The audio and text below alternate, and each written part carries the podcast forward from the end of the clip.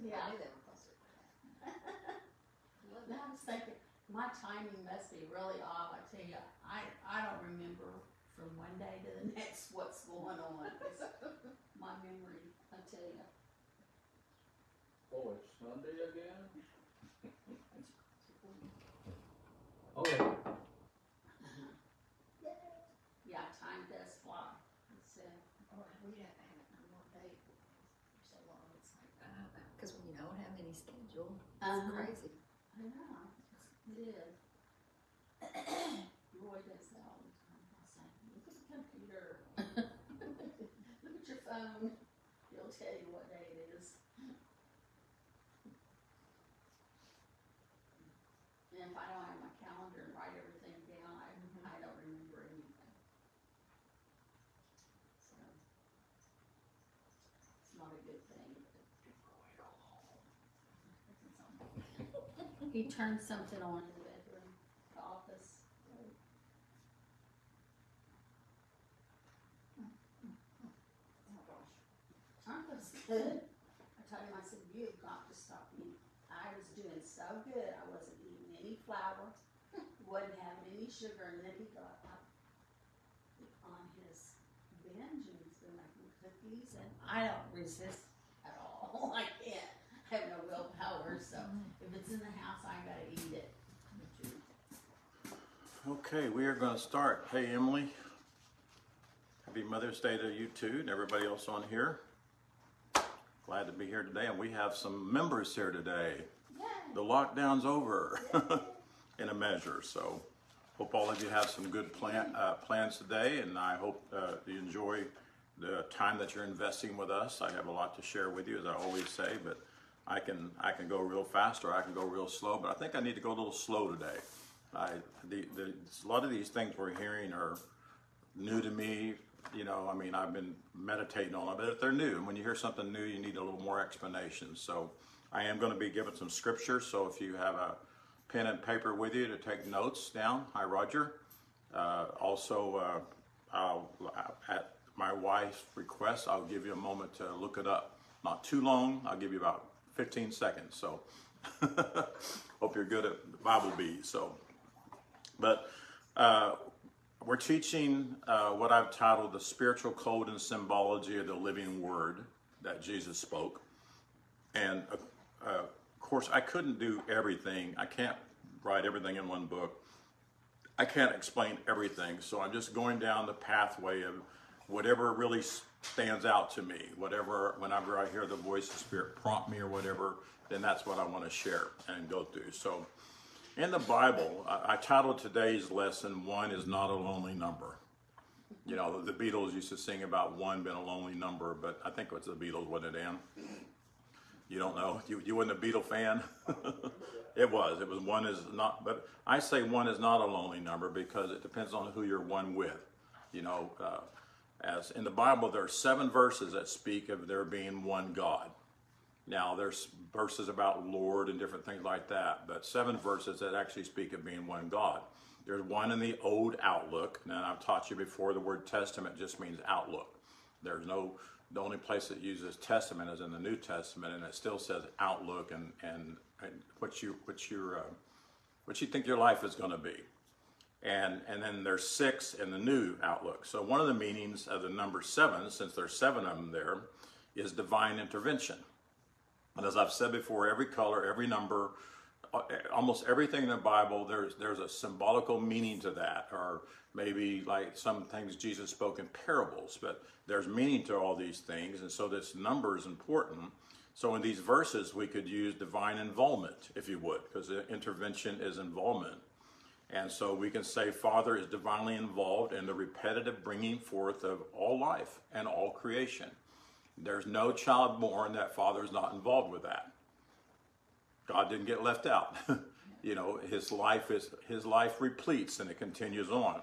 So again, we can say Father is divinely involved in the repetitive uh, bringing forth of all life and creation, the original source and the eternal source of all. God still exists. Some people don't they don't believe that, but God does exist.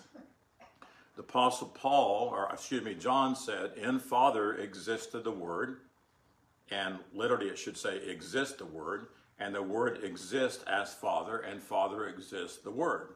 So the Word is Logos. We all know that. The Word is Logos, and that's the spoken Word.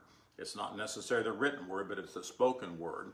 So whatever Father spoke was life. Whatever Father spoke was power. Whatever Father spoke was knowledge, and whatever Father spoke was creative.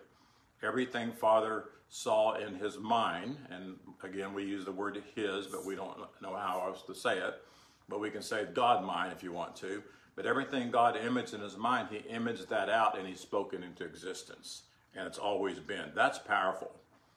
You know, and I, I think I mentioned this last week, I'm not sure, but words are powerful. Yes. When you speak a, a word to somebody, it never goes away. They may not recall it, but it's in there.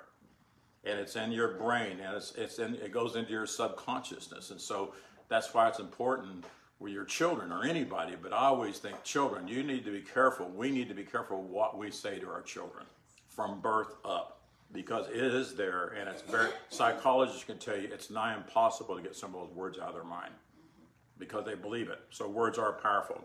But Father God's words are creative words. And we can see how powerful they are because from eternity, God spoke all this into existence and it's never ceased to not exist. Amen. It's still there. Yes. I was telling somebody about age, how we are in the ageless one, and time was not really supposed to affect us. And if you look at planet Earth today and you look at planet Earth 10,000 years ago, it still looks new. It really does. It's always beautiful. It's the oceans are always beautiful. The sky is always beautiful. We never look out over Earth and say, "Wow, that looks really old." now, some of the things that grow on it age, but the planet, even though they, they say it's millions and millions and millions of years old, it sure don't look it, does it? You know, because God created that. God created the sun. The sun's the same way it always was. God created the stars, everything. And literally, God created us. And guess what? We shouldn't be looking old. We definitely shouldn't be acting old or feeling old, Amen. but we have wrongly identified with time. And time is not for us at all. Thank you, Lord. In John 1 1, John wrote, In the beginning. And in Genesis, you hear, In the beginning, God. Well, the beginning was God. There was nothing else before God, right? And there's no other power. So, really, we could say, In God, God created. Out of God, God created, whatever it was. So, John said, In the beginning. So, with Father, there's no beginning or ending. So, John used that word and Genesis 1 1, and they should have written Father or God. So, Malachi uh, wrote to the priest of Israel. This is the first place in the Old Testament, or the Old Covenant, or not Covenant, but the Old Testament, or Old Disposition, or Old Outlook, because that's what it is. Uh, this word, one God, comes up in this. And he, what he said is, see, have you, have you not all one Father? He's questioning these people because there's a lot of arguing going on and debating going on and who's right, who's not right, and all that stuff. So have you not all one Father? Has not one God created us? That's what he's asking them. Mm-hmm. Then he says, why do we act covertly as an individual against our brother? Or profaning the eternal covenant of our Father Creator? Mm-hmm. Because what, what was the eternal covenant? He made man in his image. He didn't say he made this kind of man and that kind of man and he made people who were less than. He said he made man in his image and all mankind is perfect and holy. And so Genesis 1:26, the covenant was, saith God become man as a standard figure in sameness. He decided and decreed and declared, have dominion over. And then we know everything that we were told that we have dominion over. And then it said God created, uh, God created man as a representative figure in sameness. God created himself, male and female, to create himself in a body everlasting. And that's the covenant. That, that's what it said in, when you look it up in the Hebrew. And yet Malachi has come along and said these priests have gotten, have become involved in idol worship. They're, and they've included these false idols and these false religions in their belief system. And they taught these and they mixed it with the oracles of God. And they begin to disdain other people and look down on other people and all the all this stuff. And yet God entrusted them with his oracles, entrusted him with his truth, or them. They'd stopped ministering to people that came for help. That came to the temple for help. They had stopped and uh, basically falling or failing, excuse me, failing in their ministry. They were entrusted with wisdom and knowledge. They were entrusted, as we are, to bless the earth, to bless the people of the earth. And so he was seeking to call them back to their awareness that there had been only one creator and father of all, not just the Jews, but of all people. So much like the priests and people of old, still today, there are many who continue to stray away from the knowledge of there being one Father and one Father of all. You know, there's so many religions in the world, and every one of them have different names for God. And uh, I still say they're praying to the true and living God. They just don't know it.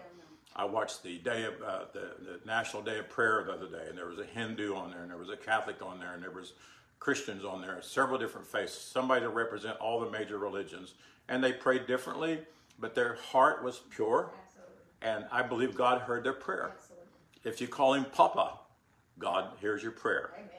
If you call him Daddy, if you call him God or me, Father, whatever, if you call him, I don't know what the other religions call him, but God hears the prayer. But what hinders the answer is your perception of God. Because if your, your perception of God is an appeasing God or a, or whatever, then it all is based on what you do to please God. But there's only one God. There's only one God, and the one God is love. If people, if we could all realize that the, the only one true and living God is nothing but love, and Father loves all people eternally without requirement, Amen. without any requirement whatever, and you can't lose His love. So, what needs to happen when one places their faith in the fact that there is one God, and then their consciousness is focused upon one Father, and their consciousness awareness remains steadfast and established in constant communion with that everlasting source of our existence, that's when things begin to change people's lives. Paul, staying fast. Okay, I'll, re- I'll read it again. When one places their faith or confidence in the fact that there's one God, then their consciousness is focused upon one Father, and their conscious awareness, remains steadfast and established in constant communication with their everlasting source. You stay in communication with that source. It's one thing to know we have a source, which is God, but it's another thing, another thing to stay in communication. Communication means listening and fellowshipping uh, and talking and, and loving. Yes. You know, I'll never forget when me and Kay uh, taught one time, living out of our spiritual resources, and I taught on true supply. And the people were more interested in what their supply manifests than actually their supply. And their supply is the Father. Yeah. Yeah, the supplier. They were thinking, oh, wow, I'm going to have everything I need from now. It wasn't about that. It was about you not needing anything, but because you have a relationship with a source.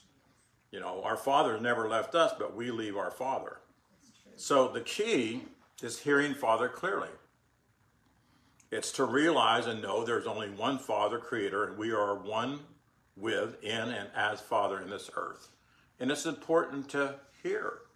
You know, if you don't hear with intelligence, what happens? The doctor tells you to do something and you don't do what you're supposed to do, you're going to get hurt. It's just a fact.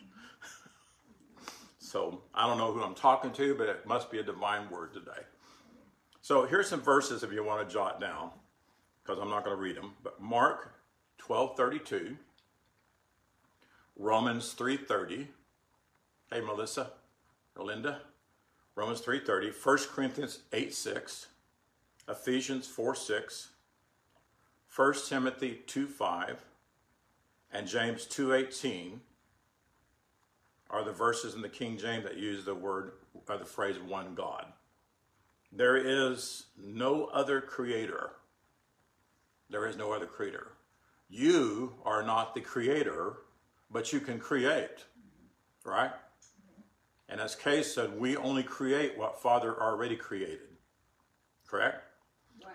Me and my wife got together intimately and we created three children, but we are not the rec- we are not the creator. We repleted what the creator created.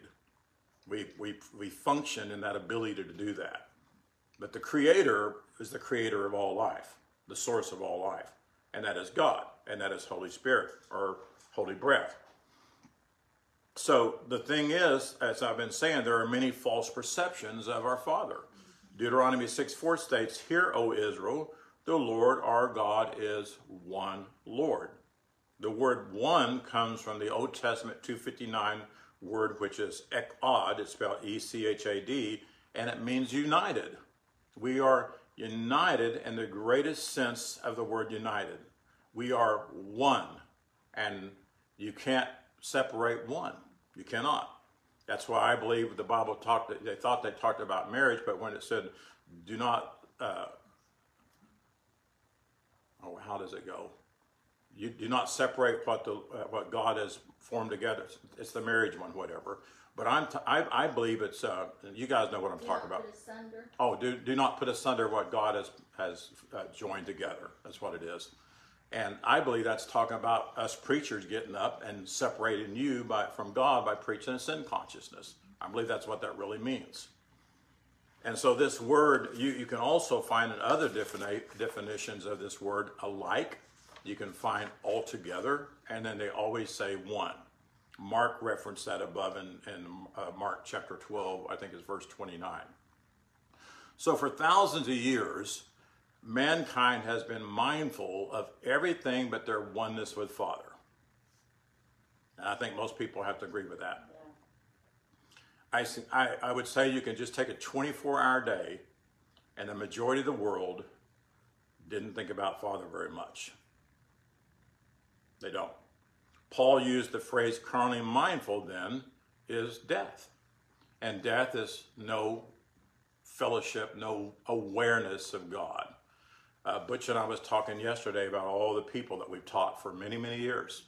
Uh, he he pastored before I did, I think, maybe not, you know, but people that we taught for many years, and we taught truth to them. Like one of them is rapture, and we taught the truth that there's no such thing as a rapture.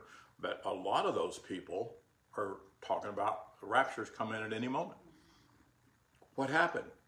They didn't listen with intelligence or they did listen and then they turned around and they begin to listen to the lie so much that it's changed their awareness scripture says it is impossible it- we quoted nigh impossible but it said it's impossible to renew people to the truth who have tasted it and they've gone back to the old they forget i, I say their brain leaks if, if you would. So people think they're mindful of the one and only Father, but they're not. Their mind, their mindfulness is mixed with all kinds of beliefs, all kinds of idols, all kinds of ideals, and perceptions of Father which are not true. But it's mixed with things that they've been taught. So another time we can read in Hosea 10:14, there's a king of Assyria, and his name is Shalmaneser, and where he lived, it was fortified, and it belonged to Israel, but it was overthrown because they did not stay mindful of the one God. That's what it says in Scripture. They were mindful of various religious doctrines, mythology, paganism, paganism, and teachings that they ate of. The fruit of it was lies. They ate of that fruit, which is which was lies. So as you follow their lives in the Scripture, their joy and their oneness with Father seems to be lost for a time. And this king symbolizes the harmful inclination in a carnally mindful person. A sense minded man believes in his moral will. A sense minded man allows his ego to rule, which brings forth only dead works and dead fruit. Because that's what Paul said to be carnally mindful is dead. So everything that you try to do out of your sense realm, apart from spirit, apart from the, the spirit guiding you or the voice of God guiding you, and it's a good idea, you get in trouble. Donna can tell you over our 50 years of marriage, I've had a lot of good ideas. and I thought they were God, and they were not. Not in my recent years, but in my younger years. So, our one Father is the source of all life. Uh, understanding, growth, He's the source of all understanding. There's no knowledge that's here that does not come from God. You don't discover something like it's never been there before. It's always was there. When they discovered gold in California, it was already there and had been there for millions of years. When they discovered electricity, they did not invent electricity, right? It was already there. They discovered what God had for man, and there's so much more to discover, it's unbelievable. You know, it doesn't seem possible. And Father is the source of all attainment of any fruit that remains whatsoever. So the sensory mindful man cannot put itself in the place of Father. When I say we are gods in the earth, we are gods in the physical sense. We are spirit slowed down to visibility, but I don't put my place, my, myself as the source. The source is in me. The source functions through me, but I am not the source. I am one with the source. And, you know, one person, well, I'll, I'll tell you that after a while.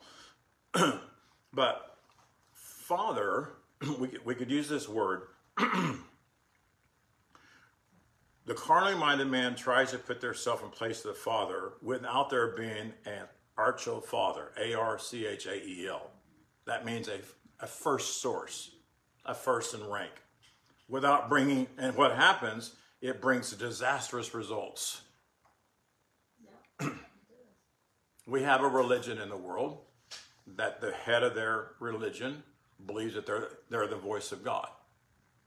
And nobody can talk to God but that, that, that the head of their religion. It has produced disastrous results. It's kept the majority of their followers poor. And not knowing God, not knowing God whatsoever, and praying to all kinds of idols for help. So the word archo is in the British English is it means the first in order. We could also use the archetype, the archetype. So another, that's the first. That's what it, the first of, of many more, if you would. Jesus was not the first. We used to believe that Jesus was the first of many more. No, Jesus was part of the many membered man that God created from the foundation of the world.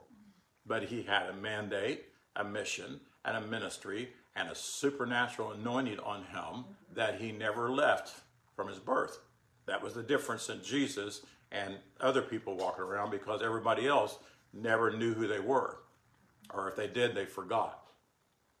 And so in Father's mind, we always were, and our mind should be the same as Jesus's was. And our mind should be the same God, as God because it is God. So we have, there's one mind, and that's the, the mind of God, that's the God mind, that's our holy breath or whatever. And then we have a brain that's filled with all kinds of wrong information because we've not leaned to that mind, that one and only God. And the fact is, most of us have leaned to our perception of God. We here, the people in our fellowship, a lot of you out here uh, watching on Facebook and YouTube in a couple of days, you've been raised in certain denominations, and each denomination has their only view of God, a separate view than other people's view of God. So therefore, we have not really tapped into the mind of God, because if we tapped into the mind of God and lived out of the mind of God, what would we all be? We would all be one because the Lord our God is one. That's the only answer, family, to this world today, and always has been, is for us to all come together in union as one mind and one power and one body. Then there would be no more lust, no more greed, no more corruption, more, no more wars, none of it. We would live on this planet as God intended us to, and we'd all bless one another, and how happy we would be. Amen? Amen. So we still, we only think in the realm of time, so we need to be aware that Father is our archetype of all, and also we are one with the one God. Uh, Dave Carringer wrote his book recently and published it. It's called uh, Waking Up to Our Genius. I haven't read it all, but it's a good book. I've got it in there. And we are, he said, we are so one with our Father that we are just one hair width of difference. One hair width of difference. I mean, there's, I, I, I don't even like to say there's any difference at all, but we're that, we're that one with God. You cannot see the difference. If you really looked and saw with their spiritual eyes. If you really saw yourself the way God sees you, you would never say, I'm different than God. You would never say, but God's better than me or God's more powerful than me. No, you everything God is, you are in your body. So the only difference is Father is the first of all creation. Really, that's it. Father is the first, and when you look at creation with your single eye, you see Father. You see Father everywhere. So yes, we live as Father in this planet, but Father is the eternal uh, source of all creation, and source flows through us to bless other people. Remember, Jesus humbled himself. He knew who he was.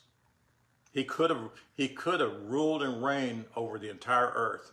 He could have required people to come to him, to bow to him, to give to him, because he had the ability to function out of a supernatural being that we are, but he didn't, because he loved. You know, scripture says God so loved the world. I, I say Jesus so loved the world that he gave. You know, it's one thing, Ann, Ann might love me enough and say, I'm going to give you Roy. But Jesus had to love the world or he wouldn't have done that. He entered into the judgment of the world. So the source, it, self, and all creation, it created. I capitalize IT because I'm talking about our Father. So when we create, again, we only create what Father created and nothing else. The problem is that we have created a lot that God did not create. The problem is all Father created is good. You can look in the Bible and it said he made this and it was good. He made this and it was good. He made this was good. But when carnally mindful people get hold of creation, they make it not good. Right? The earth is able to sustain creation for eternity. The earth repletes itself. People say we're going to run out of oil. There's always going to be oil here. God made oil for a reason. And I don't understand people that don't want us to use oil. One lady wrote me the other day and said, We're raping Mother Earth. Well, no, we're not. It was created for us. There was food created for the earth. There's animals. Some people don't want to eat animals, and if that's okay, that's fine.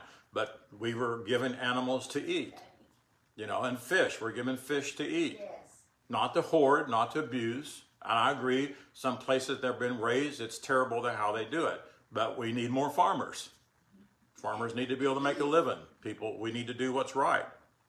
So, for uh, for Father to have created good, and what happens is and get back evil, that's called an antithesis. Antithesis. antithesis excuse me. It's spelled A N T I T, A N T I T H E S E S, and that's antithesis, and that's the opposite of what was intended. So, Father created this wonderful planet to reproduce Himself and reproduce all the animals and everything He created and made it absolutely beautiful. And guess what? He gave it to man. And what did man do? They refused to have dominion over it. They refused to. They just wanted their own thing, their own way. And uh, I don't know. And that still happens today. So we could say Father created all things good, and he gave dominion, which means mastership over them, and got back bad. And yet we blame God for it. And even the translators of the King James Version, other Bibles, blame God and said God created good and evil, and that is just not true whatsoever. So we must be freed of this deceptive state uh, that the lies that lies deep in our subconscious that by allowing the logos to correct the errors by listening to the voice of god. Not just listening to us ministers teach but you you need when you're doing that you need to listen to the voice of god within inside of you.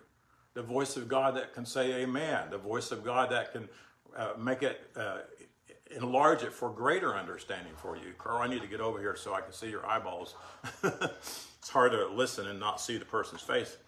So we want to be freed from that. So when we do the truth of one life one god one body one spirit comes to light that's when that happens we're not worshiping a god up there somewhere out there somewhere on a throne somewhere a god we're going to see someday and I, again, you know, I don't like the word God very much. All it is is a title, but it's our Father Creator. Yes. It's our holy breath source, is, is who we, we, we are mindful of.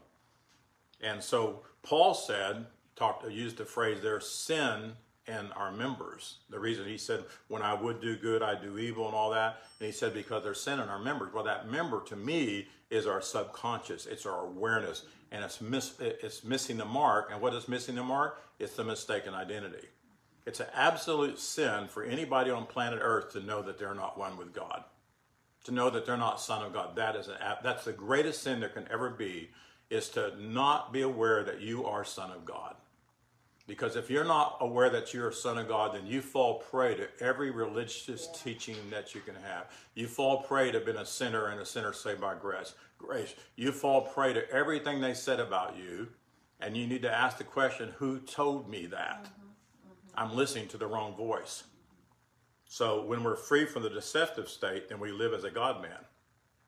We live as a son of God. We live as a, a, a woman of God, which is the many membered man Father created. He embodied himself and mankind.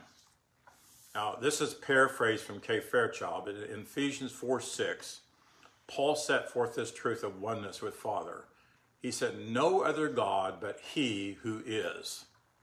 There's no other God but He who is, instead of all other perceived gods, the one who is in all as all. In all as all. Now, the Aramaic to English translation says, One Elohim, Father of all, who is above all and through all and in all of us. And who was us? Not just the Jews, it was all people. So, Father of all, who is above all. So, Father is immanent. Father is indwelling. Father can be felt. Father can be heard. Father can be seen anywhere you go if you look. So, like Mary, Jesus' mother, she was kept away from religious teaching, hence the word virgin. She was kept away from religious teaching and represents to us a virtuous state of mind that stays on spiritual things and that believes the revelations brought to us by comforter messengers. She had known no man. Symbolic, symbolically, she had known no carnally mindful man, no anthropos man that could interpenetrate her with a lie. And that's what able, enabled her to hear Gabriel and hear the instructions to keep Jesus apart from religiosity also. And we know he did not listen and study religions of the world that were false because by the time he was 12 years old, he confounded the doctors. I know I say that a lot, but that's just amazing to me. He confounded the doctors of religion. He, he stayed away from the Jews, the Hebrew law, Mosaic. He stayed away from that until it, the scripture said until it was time for him to be presented to the Jews. That was 12 years old. So to live as father is really greater than knowing about father. To, to be able to live as father, we we can study father and study father, and but just to say, you know, I'm my faith, my confidence, I'm just going to live as you, Father, and I'm going to listen to your voice. How did Jesus live? You know, I'm jumping ahead of myself here a little bit, but he didn't say anything. He didn't hear the Father here, so he must have stayed in fellowship with the Father. Yes. He must have been in tune to his spirit voice. I mean, can you imagine just being able to talk to God all day long? You can. You can listen to God. And you can hear this is the way walk you in it. And then he saw how Father treated men. He, he had that understanding, what God thought of. So he didn't say anything he didn't see the, uh, hear the Father say, and he didn't do anything he didn't see the Father do whatsoever. John 10:30 he proclaimed and he said I and the Father are one. And he also revealed to us that we are one with Father. He had all the possibilities of the principal. Who's the principal? If you're in high school the, or grade, the principal is the head dude, right? They had the final word. Well, God is the principle of Father is the principle of all things. Father is the central of all things. And so he had all the possibilities of the principle and he functioned out of those possibilities. And we have all the, the, the, the principles. We have all the power of our Creator. We are, Carl, we really are. We are supernatural. Does thou, does thou believe that? we don't because we look at these bodies that have become frail because I've been carnally mindful.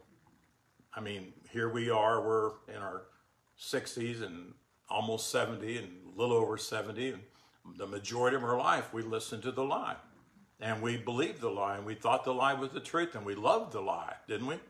You know, we, we love that th- there's sinners out there, but we need to get them saved. And we love the fact that even though I, I'm, a, I'm a bad person, God still loves me. We had all those mentalities that kept us as mere humans and always dependent on God to do something. And that's anti spirit. That's anti Christ, our life, if you would. So he, Jesus, he demonstrated in a large degree of Father's possibilities. And in this respect, Jesus is the great way. Jesus is the great, or was the great way, was the great truth, was the great life revealer. When he said, I am the way, the truth, and the life, he said, I'm here to teach you the way, the truth, and the life. It's like when I go to, if say, say I'm a, a mathematician and I go to uh, college to teach, and I'll, I'll say, I am a math teacher. I'm going to be your way to learn math. I'm going to be your way to learn algebra or calculus. The poor kids, they would just be miserable because I don't know anything about calculus. But doesn't that, does that make sense to you? A, a doctor is going to come to you and say, I'm, I'm your healer today. And so Jesus is saying, I am the way, I am the truth, I am the life, I am your way today. If you will embrace what I have to share with you, then you're going to experience life and you're going to experience truth that will make you free. So he taught us how to live, and most most people still want him to do for them. What's that old saying? It's better to rather than give somebody a fish to teach them how to fish. You know, I have a lot of Facebook friends that want to eat my fish, but they won't come clean it. they, they won't. They won't catch it. They want me to send it to them. You know, and that's just kind of the way we are. We have the power to do all things. Scripture says that, and yet we still want God to do for us. That's kind of lazy, a little bit. So, to make oneself conscious of being the presence of Father, we must consistently affirm our oneness, consistently affirm it with being the presence of our Father. And these are some things we can say if you want to write them down. There's little short, short sentences. You ready? You got your speed pen on? I have confidence in Father. That's the real word for faith is confidence. I have confidence in Father. I have conf- confidence in my holy breath.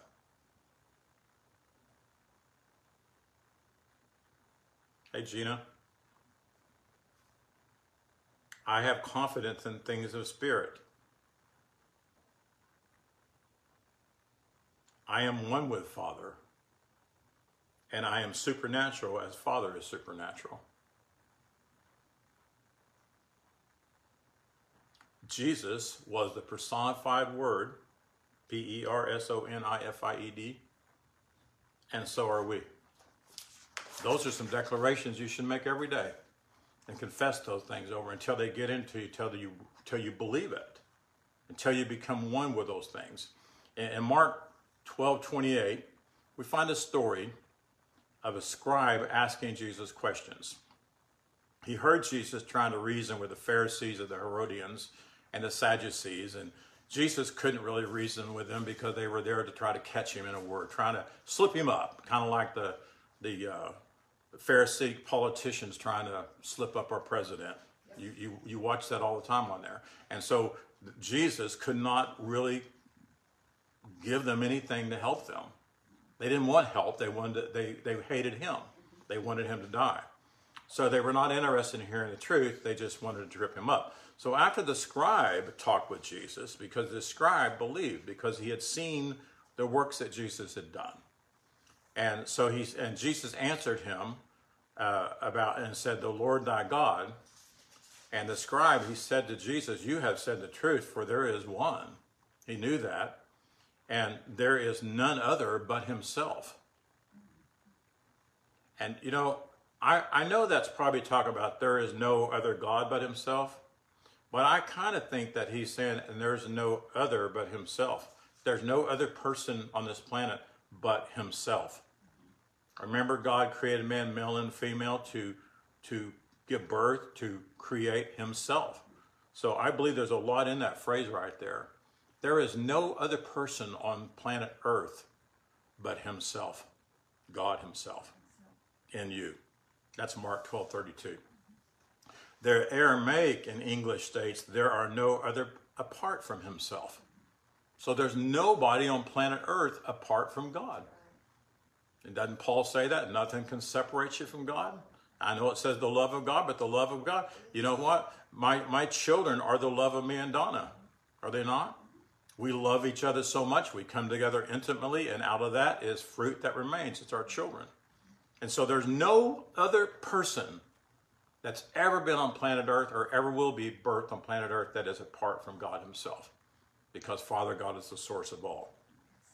And this is interesting. The lost sheep of the house of Israel were the Pharisees and the Sadducees. That's who they were. Who were to they they who they were to have confidence in the one and true and living God, and they did not. That's what was lost.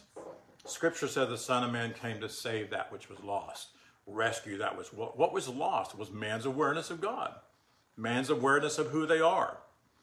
And so they had no spiritual thoughts, uh, nor could they hear the voice of the Father speaking to them. And they saw Father separate from man. And in one moment, uh, Father was a, re- a revengeful God. The next moment, the God God rewarded you.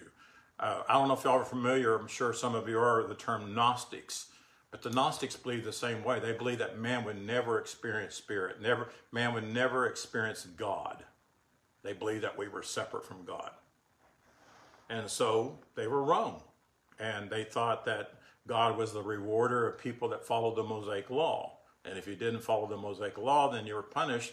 And what's interesting is they would make more and more and more of them because they never wanted people to be able to follow them or to obey them.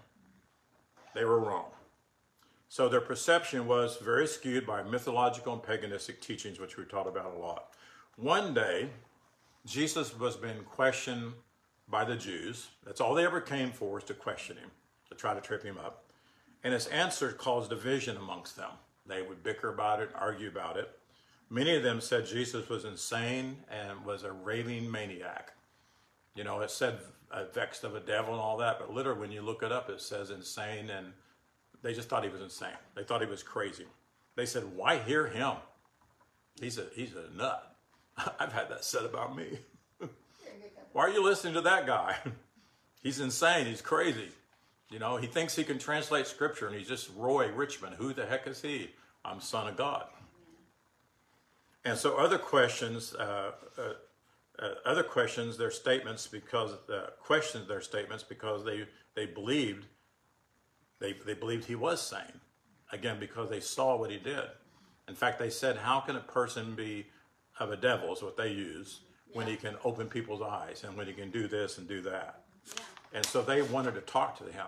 So Jesus entered the temple at that time in Solomon's porch. And after a few minutes of speaking, he declared, I and Father are one. And that's what, that's it. That's it. He's dead. And they begin to plot. You cannot make America great. I'm excuse me. You cannot say that you're one with God. And you cannot say that everybody else is one with God. And therefore they said, We have a law, he must die. He declares himself to be Son of God. So then, in Jesus' high priestly prayer, a lot of people think that what they call the Lord's Prayer to be his prayer. No, he was showing us how to pray. And I've translated that, and it's just beautiful. And it's not that I'm, it was, I translated it. And the real truth of the word is beautiful. He was showing us how to pray. But Jesus' high priestly, priestly prayer is in John 17. If you never read it, read it, you should read it. Of course, a lot of it's translated wrong, but so the King James Version people said, I'm, I told Kay yesterday, I'm going to start saying they said, but I say. So the King James Version people said, Jesus said, that they all may be one as you, Father, are in me, and I in you, that they also may be one in us, that the world may believe that you have sent me. And the glory which you have given me, I have given them, that they may be one, even as we are one. Do you read it? Do you hear anything in that that kind of make you feel less than? Yeah, you're separate from Jesus. Yes, separate from God, separate from Jesus too. Separate, I mean. You know, it's called. I I, I shared this on uh, Dr. Uh, Bill Henshaw's uh, when he interviewed me last. And I was talking about the the, the lessening of men, or Kay called it the dumbing down of man. Scripture always makes us look less than Jesus and less than God. So in those scriptures, you see maybe one, maybe one in us. I have given them that they may be one. All that implies is people of Jesus' world was not one with Father. So, contrary to what the translators wrote, I say, Jesus said, that they all exist one, as you, Father, to me, and me and you, in order that also themselves as us exist in experience. In experience. In order that the world may have confidence that you set me apart and sent me on a mission, mandate, and ministry, I, with an understanding, see, glory can be understanding. It's the full weight, and it can be understanding. So I, with the understanding you revealed to me, have given them that they exist one in experience just as we are. They didn't know they were one, right? The Pharisees, the Sadducees, they never taught that they were one. Moses never taught that they were one. Abraham never taught the oneness of God, of all people. And so Paul wrote to the community of believers at Corinth and said also, because by one holy breath, which is spirit, the whole of mankind, past, present, and future, exist as one whole and perfectly immersed body.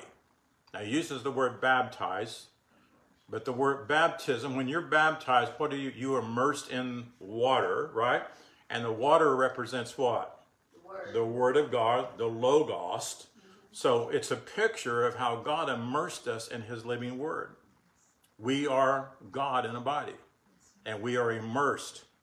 So immersed in all that Father is.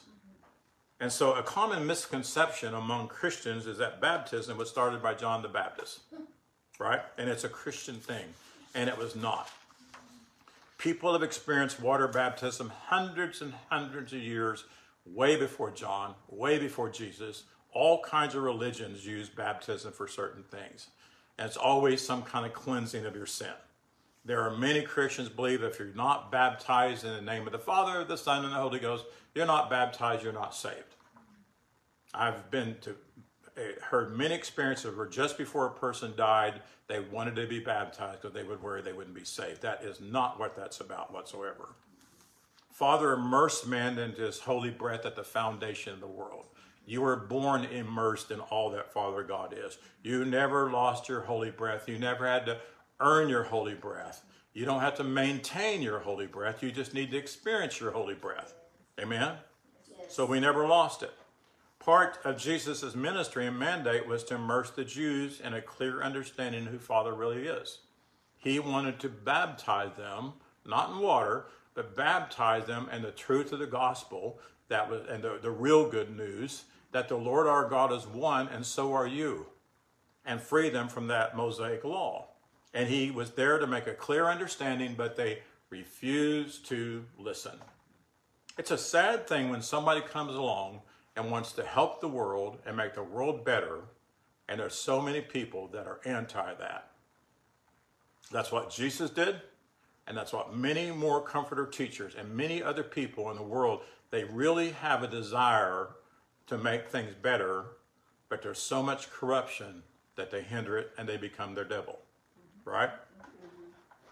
So you can be baptized in water until your skin looks like a raisin. Remember all the years you used to swim? Of course, back when we were young, we had that soft skin. But if we spend all day in the water today, our skin just kind of shrivels up.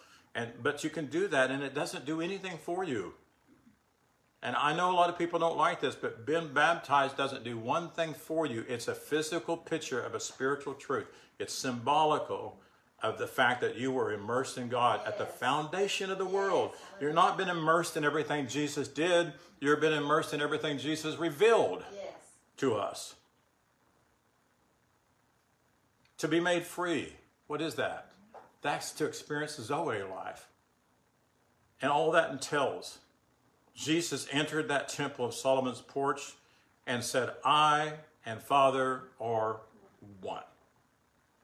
Now, the Apostle Paul stated in 1 John 5 7 through 8, and a whole lot of that verse was added, those two verses. Both verses, there were 22 words in there that were added by the translators. When I looked it up last night, every word was 9999. Almost all but what I'm going to read to you. And I did some study on the internet because I want to, you know, people were telling me, well, you shouldn't be using the strong concordance or my concordance doesn't say that. But there's only one concordance that actually uh, shows all those words in, in their translation, and it's a Latin Vulgate. And who, who controlled the Latin Vulgate? Right? Because they wanted to enforce the doctrine of a Trinity. As Father being one being, Spirit being another being, and Jesus being another being, and we worship all three of those. And that's that's that's a false doctrine. And I know some people believe it, and if you want to, that's fine. Put what I said on the shelf and don't worry about it. But I have to teach the truth, and I lay it out here.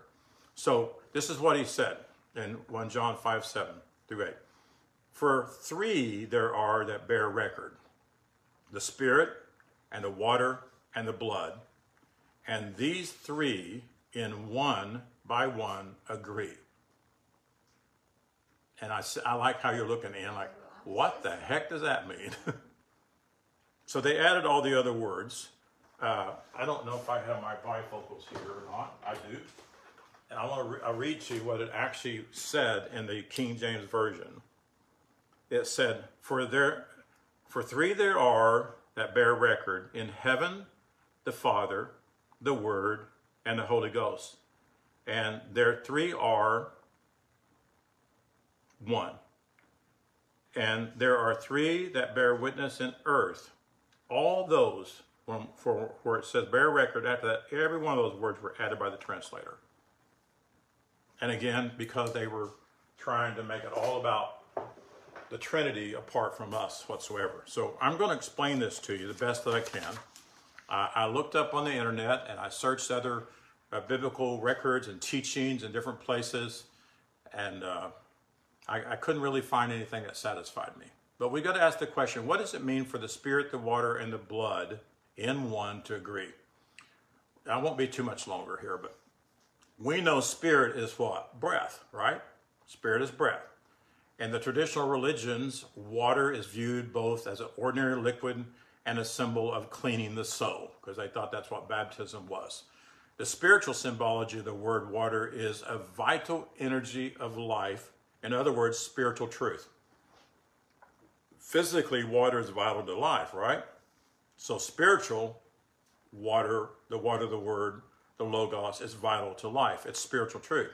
Thus, in the Revelation, we read, And the Holy Breath and the Comforter Messenger say, Come, and let him that heareth say, Come, and let him that athirst come. If you're thirsting, if you feel dissatisfied, it's not for your refrigerator. It's not for another movie. It's not for another car. It's not. For, if you're thirsting, you're experiencing thirst. That means you're experiencing some kind of lack. You don't know what your source is. That's a real picture. And I'm not talking about if I'm hungry, I can't go eat, but I'm talking about there's just something in you that's always dissatisfied. You're not drawing from your source, you're not leaning to your mind. And whosoever will, let him take the water of life freely. You don't have to earn it, right? So Jesus said, "If any man thirst, let him come unto me and drink." If you don't, if you don't know who you are, if you don't know God, come to me. I tell people all the time. They write things on Facebook, and I say, "I can help. Here's my phone number." Very few of them call. I think sometimes people would rather complain than get help. That's true. So, what they were to drink of was this vital energy of life that flowed through Jesus. Spiritual truth words flowed through Jesus. Like all people, Jesus was spirit, which was God. Jesus was blood. He was man as one. And he contained the water, of the truthful word, which we do too. So, blood is what the life flows through. I'm just going to read a lot of this because I need to get done. Blood is what the life flows through to every cell of our body. We agree with that, right? Blood is the transporter of life. And it takes that out, what is not good, by going to the liver. So the circulatory system is connected with the outer physical or the seemingly material, the organism of man. And the nervous system is more the organ of the mental or the spiritual. The circulation of the blood symbolizes the flow of divine life throughout the body. And true spiritual life is the real vitalizing element in both the outer and the inner phase of man. One of the reasons why we are weak, we suffer, we die needlessly because we're not really discerning our true spiritual life. We go to every kind of source there is for life. Every doctor there is, every pill there is, even exercise. We all we do all that stuff for life, and yet we're not drawing from our true source from, from within side. The phrase the blood of Christ symbolizes the life contained in the living word. That's what the blood of Christ symbolizes. Therefore, it is a spiritual energy that sustains our consciousness of dead works and enables man to exist as Father in their entire being. The blood of Jesus symbolized the principle of eternal life. The blood is a spiritual principle that, that is rest on the pure ideal that Jesus came to reveal to us. Yet, it manifests in mind and body, and it's tangible when it's rightly appropriate. In other words, when we draw from it, life will manifest. That's why I believe many times when people were, receive healings and miracles, I believe they, they tapped in by, by faith, by confidence. Whoever ministered to them convinced them that, they, that God is health, but they said healer, and they believed it, and they tapped in and they got healed. Yes, amen. But that, that doesn't bring any fruit that remains. They still died. or they still will until they learn, like us, what our true source is and we learn how to live out of that. So it can be appropriated and used to purify our conscious awareness to the point that we experience our body being immortal. I believe that. As spiritual perception will reveal that we are not an individual person. We're not one by ourselves. We're one with God. We are the mind of our Father. We are spirit. We are holy breath. We are a son. We are a daughter of the living Father Creator. So we must look at ourselves as holy breath. And I know I've been teaching this guys, you guys this forever, but how much do we really think about that when we look in the mirror? Do you see yourself as God would see you? Do you see yourself as holy and righteous? If you don't, you're looking through your physical eyes and you're, you're, you're going through the filter of what's in your brain and it lies to you. Carl, you really look like a Greek god if you just believe it. That's what I tell myself. So we can say, I am holy breath. I am a son, or if you're feminine, I am a daughter of the living Father Creator. We must look at ourselves as holy breath. Jesus affirmed it. He said, I am one with God. You have it's not about you going out telling other people that because you'll never tell them until you know who you are. You'll never tell them that they are son of God until you know that you're son of God, that you're holy and you're righteous. So we must look at ourselves that way. How can two stand together as one unless they both agree? Without faith, the scripture says it's impossible to please God. It actually says without confidence, it's impossible to agree with God. If you can't put your confidence in what God decreed, declared, and decided from the foundation of the world and what Jesus came along and explained to us and revealed to us, then you'll never agree with Father that you're holy. You'll agree with the liars religiosity. If you agree you're under a carnal law, then you make yourself part of the physical cosmos. It's vital that we agree with the law of spirit and life. Amen? That makes you part of that. So Jesus used the outer symbol to re- represent the spiritual reality when he told his disciples to eat the bread as his body and drink the wine as his blood. He wasn't saying actually do that. And they thought he did, so they left him quite a few left him. Mm-hmm. And so when we affirm with spiritual understanding the fact that omnipresent su- substance, we are feeding on our body of spirit. That's what Jesus feed on my spirit, the same spirit that I have. Feed on your body of spirit. And when we affirm that omnipresence, then there's the energy, then we, we feed on eternal life. We feed on that instead of what they say about us. We are drinking the blood, which is vital energy. We're partaking of that vital energy that flows through us. You know, a lot of times when people are sick, they find what's wrong with them. Where at? In the blood, right? You're not getting enough blood flow. You have a blockage in your heart, or your your legs or your toes are turning blue because there's a blockage in your leg, whatever it is, and so it's not feeding on that blood source. So the symptoms that we have is because we don't know who we are. We have the disease of a mistaken identity. And if you have a mistaken identity, you will not boldly enter into being the dwelling place of God. It's that simple. So we enter into this understanding. The outer symbols don't mean anything to us anymore. That's why we don't serve the physical bread and wine. Uh, if people want it, we will, but they're not necessary because now we're in tune with the substance, which is the mind of God or the God mind. So, what did John intend for us to know when he wrote, For three there are that bear record the Spirit and the water and the blood, and these three in one by one agree? I believe that this is what he was revealing. He was revealing that our holy breath, being the vital life source, water, flowing as our divine life, the blood, enables us to agree with Father that we are Son of God. When the three agree, our holy breath, which is our spirit, our vital life source, which is the water, the water, the, the true word comes out, flowing out of our divine life, which is the blood, and then when they agree, we will live as Son of God. In Father's perfect likeness and Father's power, Father's authority, we are supernatural with perfect character and nature, but we must, we must agree. Amen?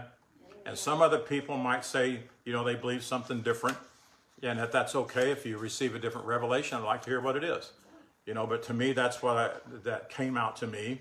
Uh, one thing that I wanted to say, as I studied and wrote this chapter yesterday, uh, I call Kay quite often. I tell her what I discover, and I'll ask her questions and things in Scripture. And so she returned my call. We discussed some of these things that I discovered in other resources. And I shared that translation, that wrong translation of John, where uh, he added all those words. And her comment was, Wow, really, we don't know how to properly explain God, do we? And I said, No, we don't. I said, That's one of my dilemmas for many, many years. I don't like the word God. Uh, the Father is a gender. The Bible said, They that worship him, which is ascertain and seek and desire to know, must do so in spirit and in truth. And so we discussed it a little bit, and she said that she feels like that one of the best ways to explain God is experience. And I'm going to talk more about that next week and go on. Have you ever experienced God? You should count the ways. And I, I'm not going to do it. I should. I've only got two more pages to go, but I can see people are ready to go, so I'll stop here. But experience. Have you experienced your God mind? Have you experienced God within you? Have you experienced God in other people? Have you experienced God in this earth? If you haven't, you are missing something Yes. wonderful. Yes. Amen. Yes. Thank you all for being here. Hi, Norma. We miss you a lot. You missed the donuts. Carl ate the most of them today. So I, I said what I said I would do. I did air fried donuts for our members today. So, but, but we love all of you. We hope you have a wonderful time if you're going to be with your family. And we celebrate all you mothers. Without you, we wouldn't be here. So we bless you very much. God bless you. Thank you. Hi, Sharon. She said to tell Donna Happy Mother's Day.